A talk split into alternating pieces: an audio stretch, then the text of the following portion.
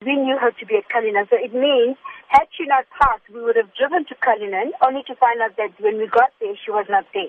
We asked the lady, how did she get to you? Because we were not aware of her, the transfer from Cullinan to you. And her response was, no, um, Cullinan asked me to take her because I offer a specialized treatment. Did you see any of the specialized treatment? Tell us about the facility. When she called us on the 25th of August, we obviously drove there and we said we wanted to see where my sister had passed. We didn't get to see the facility.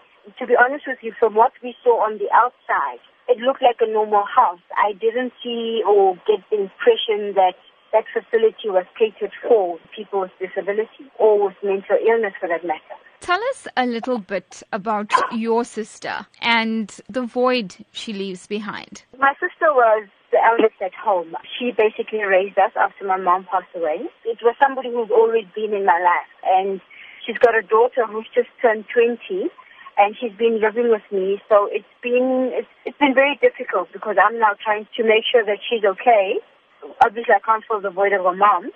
In terms of political parties, there's been significant attention now, and even the debate in Parliament about mm-hmm. what really happened, about accountability. What does all that mean to you? Nobody even tried to assist us when we called out, etc., and things like that. Now all of a sudden, after us having run and us having complained and gotten the attention that we needed, now everybody wants to have a piece of it. They are actually forgetting about how we are feeling, you know, as family members, because this has been really, really hard. And I mean, my sister passed away in August. To get her body and to actually bury her was the worst experience I've ever had to go through because I had to go and get police to actually just get access to her body. And now you've got all these people. I mean, you've even got lawyers claiming to be representing us, and they've never, not once, even tried to call us and sit us down. So, what, whose interests are they actually fighting for? What's your expectation now? For me, there's a couple of things. One, we need to make sure that all the patients from Life Esidimeni are taken care of. But from the assessments that we've been doing with the Department of Health, we've actually realized that there are people already in those very horrid facilities that are not from Life Esidimeni. So we also have to make sure that those people are taken care of and that they are placed in the in the right places.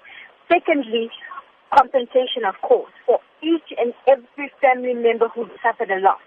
Fourthly, it would be criminal charges against the MEC and all the NGOs that actually, you know, were involved in this process. But, you know, can everybody just give us the space to grieve, to go through this process and take care of the other family members?